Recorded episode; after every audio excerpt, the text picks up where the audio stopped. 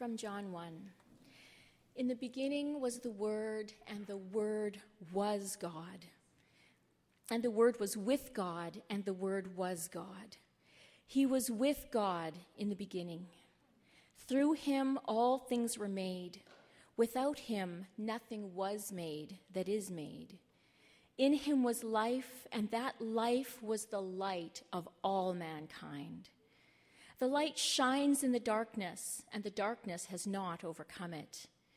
The Word became flesh and made his dwelling among us. We have seen his glory, the glory of the one and only Son, who came from the Father full of grace and truth. John testified concerning him he cried out, saying, This is the one I spoke about when I said, He who comes after me has surpassed me because he was before me. Out of his fullness, we have all received grace in place of grace already given. For the law was given through Moses, grace and truth came through Jesus Christ. No one has ever seen God but the one and only Son, who is himself God and is in closest relationship with the Father, has made him known. Everyone has their, fam- their favorite uh, Christmas music or Advent music. Uh, the video that we're going to watch now, I, I believe I showed it to you last year. Someone reminded me of it. But I'd like us to watch it again because it's not your classic Christmas song. But I think it has a lot to say to us uh, to set the stage for Advent and the sense of anticipation, and maybe even a little bit of um, Holy Spirit inspired angst for us.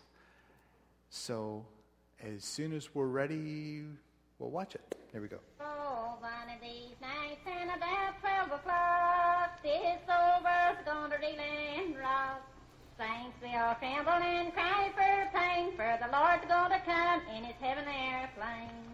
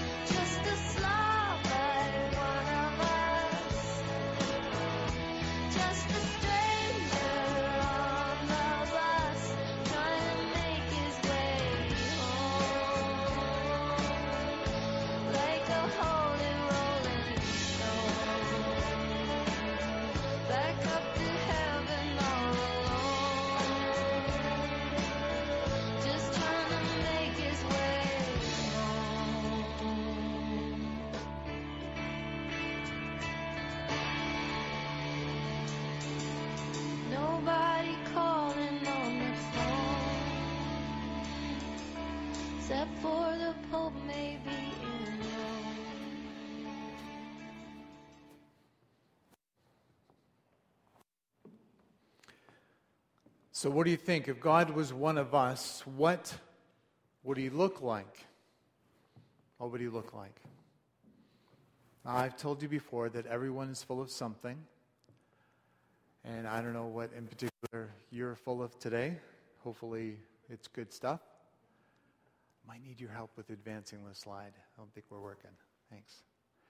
But it would be helpful for us to uh, review the scripture that was read this morning. Um, before we do that, I want to read you this quote about Advent. Did you feel the angst in that song? What if God was one of us? What, what is He really like? This song, in its own kind of, well, you can choose your adjective way, reminds me a bit of that uh, Christmas hymn, O Come, O Come, Emmanuel, because it talks, there's kind of a yearning there. There's kind of a plaintive, maybe it's the guitar chords that get to me every time I hear this song, but there's something about what it mm, if I could just connect with God, is He really there? Or what, what, does He really understand what's going on in my life? Or is He just way there? Like, I get the transcendent part of God, like way up there. But what about the immanent part of God? Like, is He with me? Does He know what my spouse is like? Does He know what my partner's like? Does He know what my kids or my parents or both are like? Does God know how my boss treats me? Or my former boss? Does he know what's going on? So in Advent, there's this sense of anticipation and longing that things need to be set right somehow. Somebody's got to do something about the situation because things aren't good. Everything is hitting the fan, and it's not a nice smell that's coming out of the fan. It's not good. All right? Dietrich Bonhoeffer was a German pastor who uh, actually was killed, uh, murdered by the Nazis in the Second World War in a concentration camp. And, but before he died, he wrote this about Advent a prison cell in which one waits, hopes, and is completely dependent on the fact that the door of freedom has to be opened from the outside is not a bad picture of Advent. Bonhoeffer knew what he was talking about because he spent a few years in prison before he was killed. And he had the sense that Advent's this, this time when um, we're looking forward to God, to celebrating God breaking in on his, human history and doing something. But in the meantime, uh, we're waiting, waiting for God to show up and anticipating that. And I think the song we watched this morning is the same kind of angst. It's like, does God really care? Is he really there? Well, we know that he is because this is what was read to us this morning. Read so well. I love it when people read the scripture like they mean it. It's very encouraging. You know, I've been in too many Christian, uh, too many churches where the scripture really gets up and it's like, hello, do you have a pulse or do you believe it? And I just appreciate here at Elim when people read the scripture in public, it's like they actually believe this stuff, which is very encouraging because I believe it too. In the beginning was the Word, and the Word was with God, and the Word was God. He was with God in the beginning. Through him, all things were made. Without him, nothing was made that has been made. In him was life, and that life was the light of all mankind. The light shines in the darkness, and the darkness, our darkness, has not overcome it. Now, in the beginning, does that sound familiar? Where did we hear that part again? Oh, yeah, Genesis 1, right? This is kind of a mini micro version of, of Genesis 1. In the beginning was the Word, and God made everything. But this word didn't, didn't just stay there in the beginning, getting things started and supervising the universe. The word that started all this stuff in the first place became flesh, human being. Remember um, what John was talking about a couple of weeks ago? Carne, incarnation. Carne, flesh, became one of us and made his dwelling among us. I love this word dwelling. There's something powerful about this word dwell. It means that he didn't just, he's not, you know, Jesus didn't come and just sort of couch surf his way through human existence. He didn't just sort of beam down and pop up and say, you know, say a few words and as, as an adult and disappear. It wasn't an apparition. But he was born the way that all human beings were born, except it wasn't as a result of a human father, which boggles your mind. That's worth a few weeks of pondering on its own. But he came into the world just like the rest of us through a birth canal, and he was born, and he someone had to feed that little guy, and someone had to toilet train him, someone had to, you know, teach him how to use utensils and all these things. All these things. He, he made his dwelling among us. He didn't sort of float above the world like some kind of ethereal spirit and, that, that we could not connect with. And the Bible says that Jesus went through every challenge that human beings went through. Think about it. He was born poor. We know that because the Bible says when Jesus was born, as his, his folks went to the temple to offer a sacrifice, it wasn't the usual sacrifice that a fairly well off family would make. He was definitely part of the 99%. Let's put it that way. He was poor, working class poor. Grew up Jewish, with throughout history is basically being like it's, it's you've got a target in your back if you're Jewish. When he was just a young, just a little toddler, his parents were political refugees. They had to flee for their lives for another country in the middle of the night. They barely escaped a murderous attempt on his life. So he knew what it was like to leave home and to be a refugee and to be displaced. He knew what it was like to be rejected by his family. His own mom and brothers thought he was, you know, he had mental issues because at one point in starting his ministry, they came to take him away quietly, you know, because they thought this guy is, he's, he's not mentally stable. He was rejected by his family. He was re- deserted by his friends. The very people who said, like Peter, is one of his best buddies, said, You know, Jesus, I'm going to die for you no matter what. A few hours later, denies that he ever blankety blank knew the so and so. You know, can you can you identify this? Jesus just didn't float through life on a bed of roses. He made his dwelling among us. He knew what it was like to experience all the challenges and hard times of being a human being on planet Earth. That's why I'm so encouraged by this incarnation thing that we're talking about this Advent. Because I need somebody with skin on that I can relate to. Not some idealized, spiritualized person who never sweat or cried or bled I need someone who is real. So he made his dwelling among us, and we have seen his glory. Remember, we talked about the explosion last week, the, the wow factor? We've seen his glory. And what did Jesus' glory look like? It was full of grace and truth. That's what made that. It's what gave Jesus the wow factor. He was full of grace and truth. And that's what we're going to talk about this morning. John continues, out of his fullness, we've all received grace in place of grace already given. For the law was given through Moses, grace and truth came through Jesus Christ.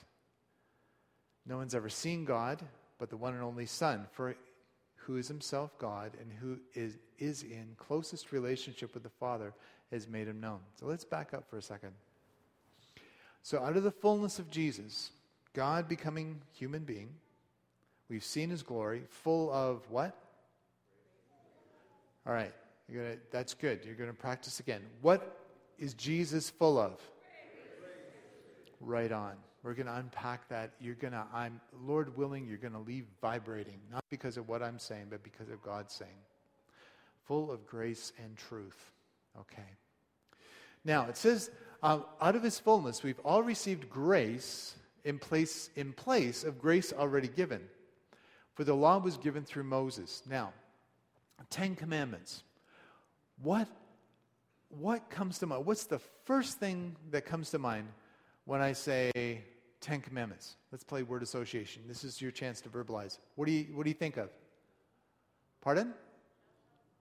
Thou shalt not. Yeah? Yeah? Anything else? Pardon? Moses. Yeah? Yeah, it was given to Moses. What else? Ten Commandments. Love. Who said that? I agree. But that's kind of an unusual answer, but that's good. We'll get to that in a minute. Okay. All right, sorry, over here. Greatness. Yeah, that's right. God hand wrote those things on tablets of stone. Pretty cool. It was interesting that someone said the first thing that comes to mind when you think of the Ten Commandments is, Thou shalt not. Oh, what a real joy killer. Thou shalt not. You know, it sounds like the angry grandpa, grandpa, grandpa, grumpy grandpa.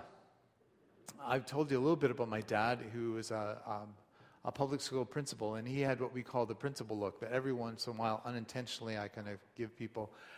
It's kind of, maybe it's genetic, I don't know, but um, but it's just this. Mm. And sometimes my dad could be fun with the grandkids, and other times he just kind of mm, give them the the look. But God is not a grumpy grandpa. And behind the Ten Commandments is love, not thou shalt nots. And I'll tell you why. The nation of Israel, a bunch of raggedy, so and so slaves are coming out of Egypt, and God is trying to form a nation, form a, a relationship. They're trying to, he's trying to form them into a people, a family of God. So he says, Look, I will be a God and I will be with you, but here's the deal. Here's some guidelines, here's some boundaries, because if we're going to be in relationship, we're going to be in a relationship of love where I care for you and you care for me. Here are the rules. Here's, here are the boundaries. Here's the deal. It was what we call a DTR talk, right? A define the relationship talk. That's, that's what comes out in um, Deuteronomy. It's actually in Deuteronomy chapter 5. And actually, after God lists all the commandments, he says this. Uh, he says, Moses, I hope these people got the message. I hope they paid attention to what I said.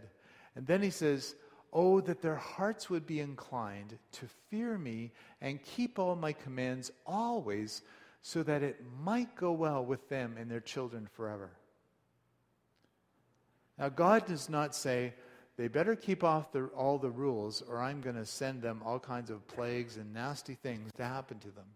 They better keep all the rules, or else.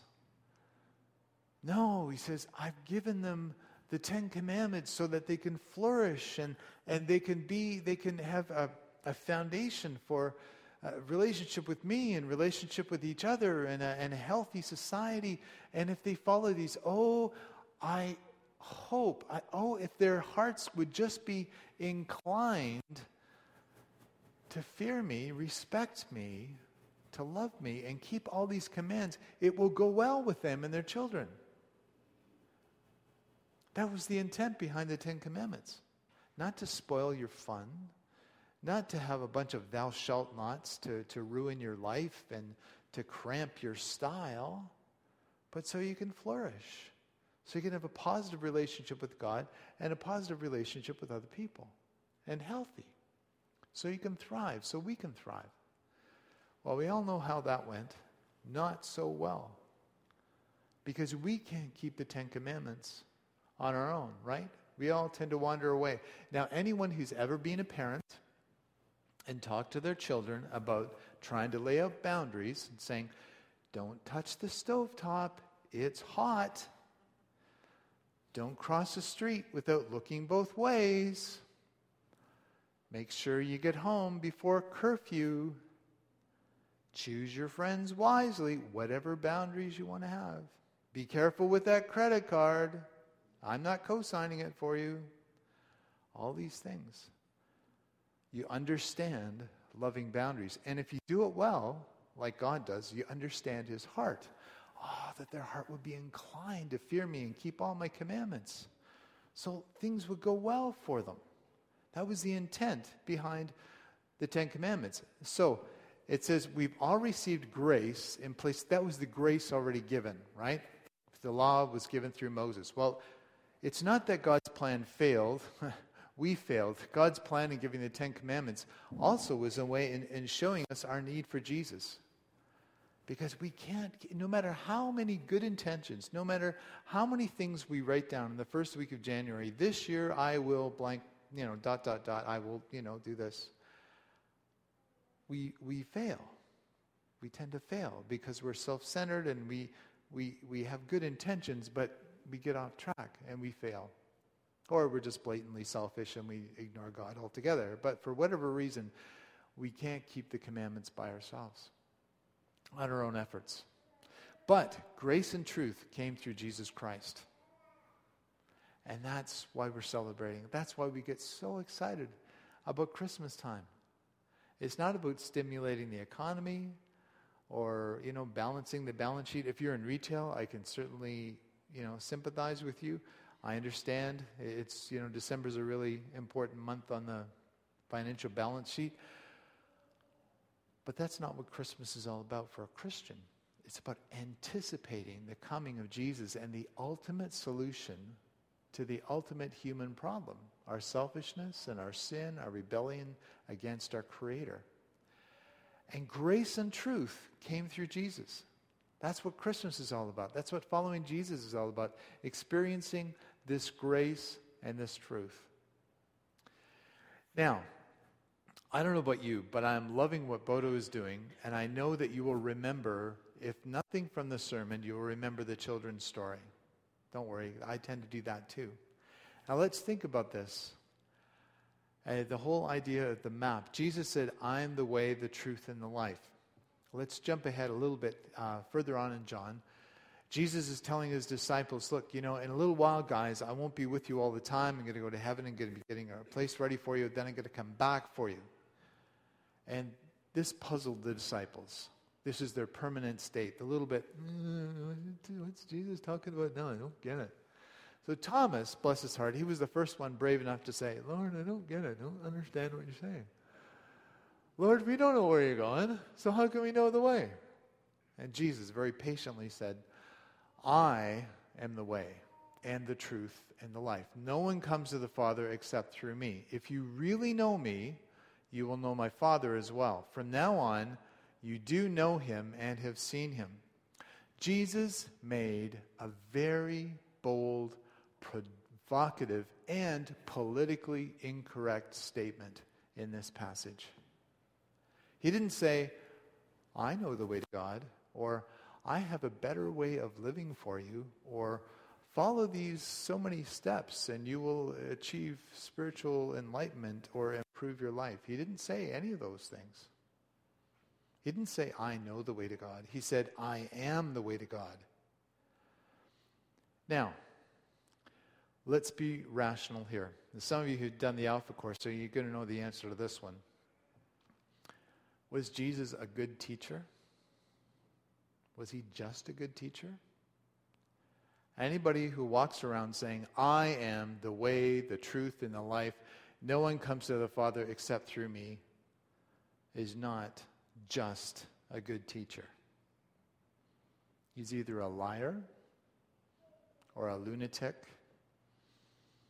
or perhaps a demon from hell. That's what, how C.S. Lewis rated it. But let's not have any kind of this pandering nonsense about Jesus just being a good teacher. It's not true. You meet someone walking down Portage Avenue,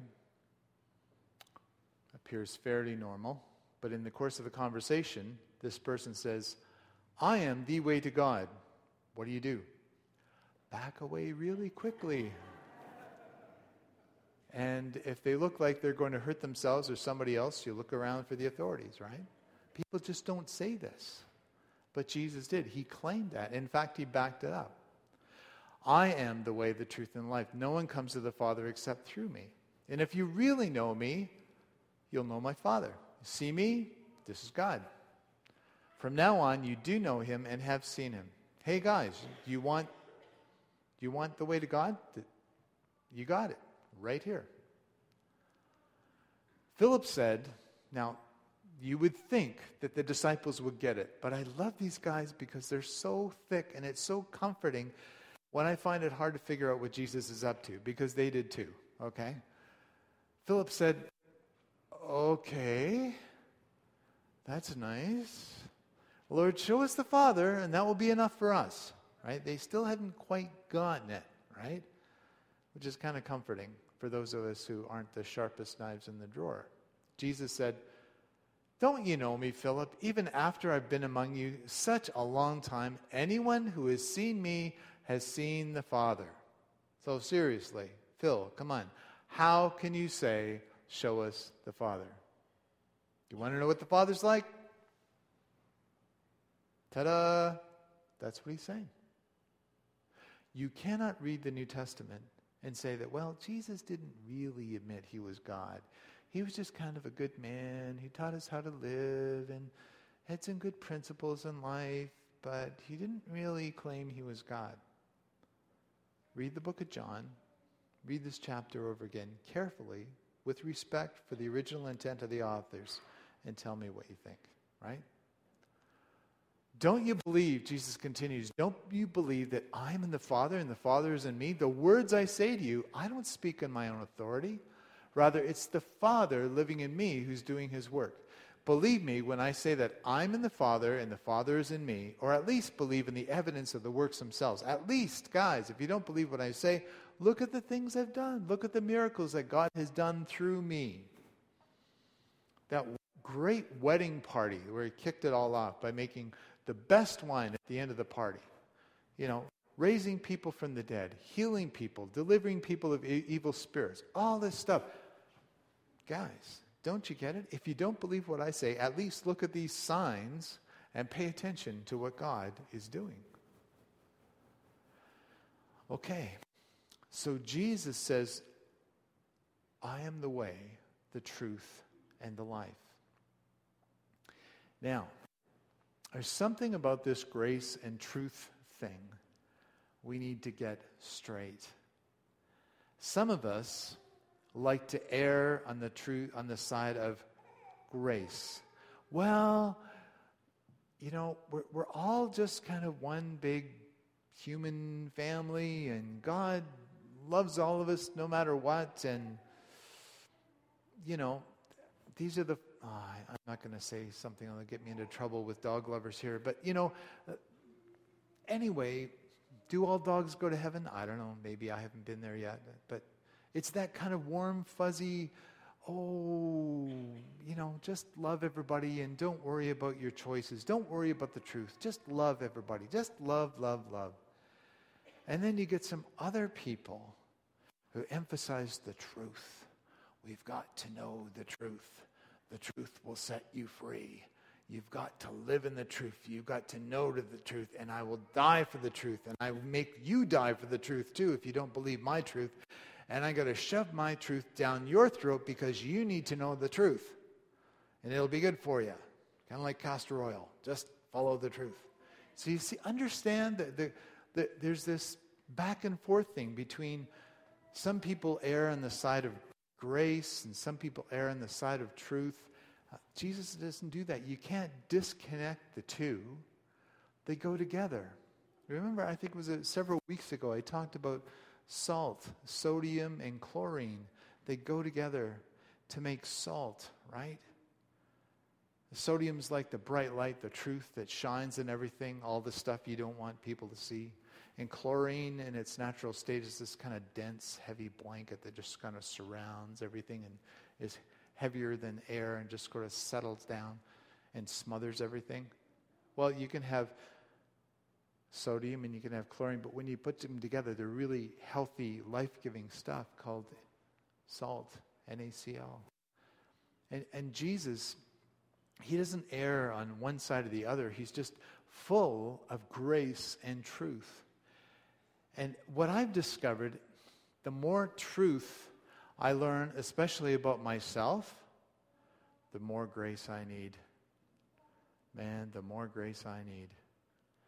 And the more grace I receive from God the Father, the more grace I, I realize that He loves me no matter what, with any strings attached, the, the more I'm ready to follow His truth. It gives me courage. Think, if God thinks so much of me, if I'm so valuable to him, I can handle anything he says. We know that if we have the sense that if we know that someone really, really, really, truly, absolutely cares about us, no matter what, we can handle anything they say, even if it's hurtful, right? We know that. The Bible says, faithful are the wounds of a friend. So there, there are some wounds that our friends will give us if they even they're, they're creating an intervention. I, I was part of an intervention uh, with a friend a few years ago where we had to confront him about things that were doing. that were destroying his life. And it was really hard. It was really awkward. But we were trying to be, speak the truth in love, combine grace and truth together. And it wasn't easy. It wasn't nice, but we were trying to be kind. Jesus is full of grace and truth. Both of those things. And they go together to bring us life, the way that life was meant to be lived in the first place.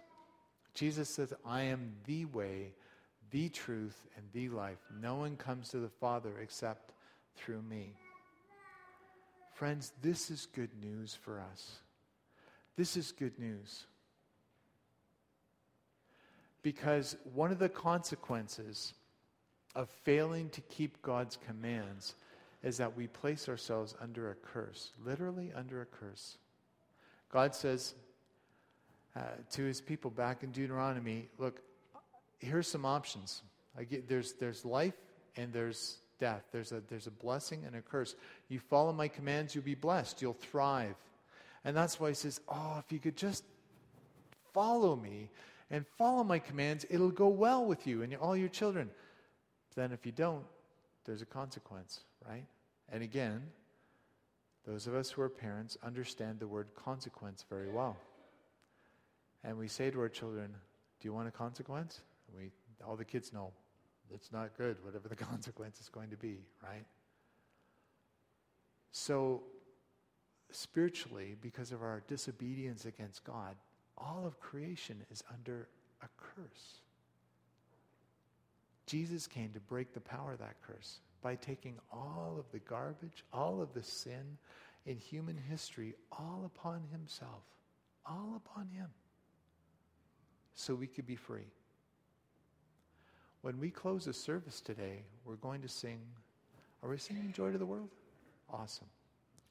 He comes to make his blessings known far as the curse is found. Pay attention to that verse. The third one, I think. Third one. It's in there somewhere.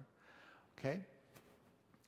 He comes to make his blessings known far as the curse is found. And what that means is that this grace and truth from Jesus, this no strings attached, powerful, life giving love and acceptance of sinful, rebellious human beings, and the absolute brightness of all the truth about himself and the truth about us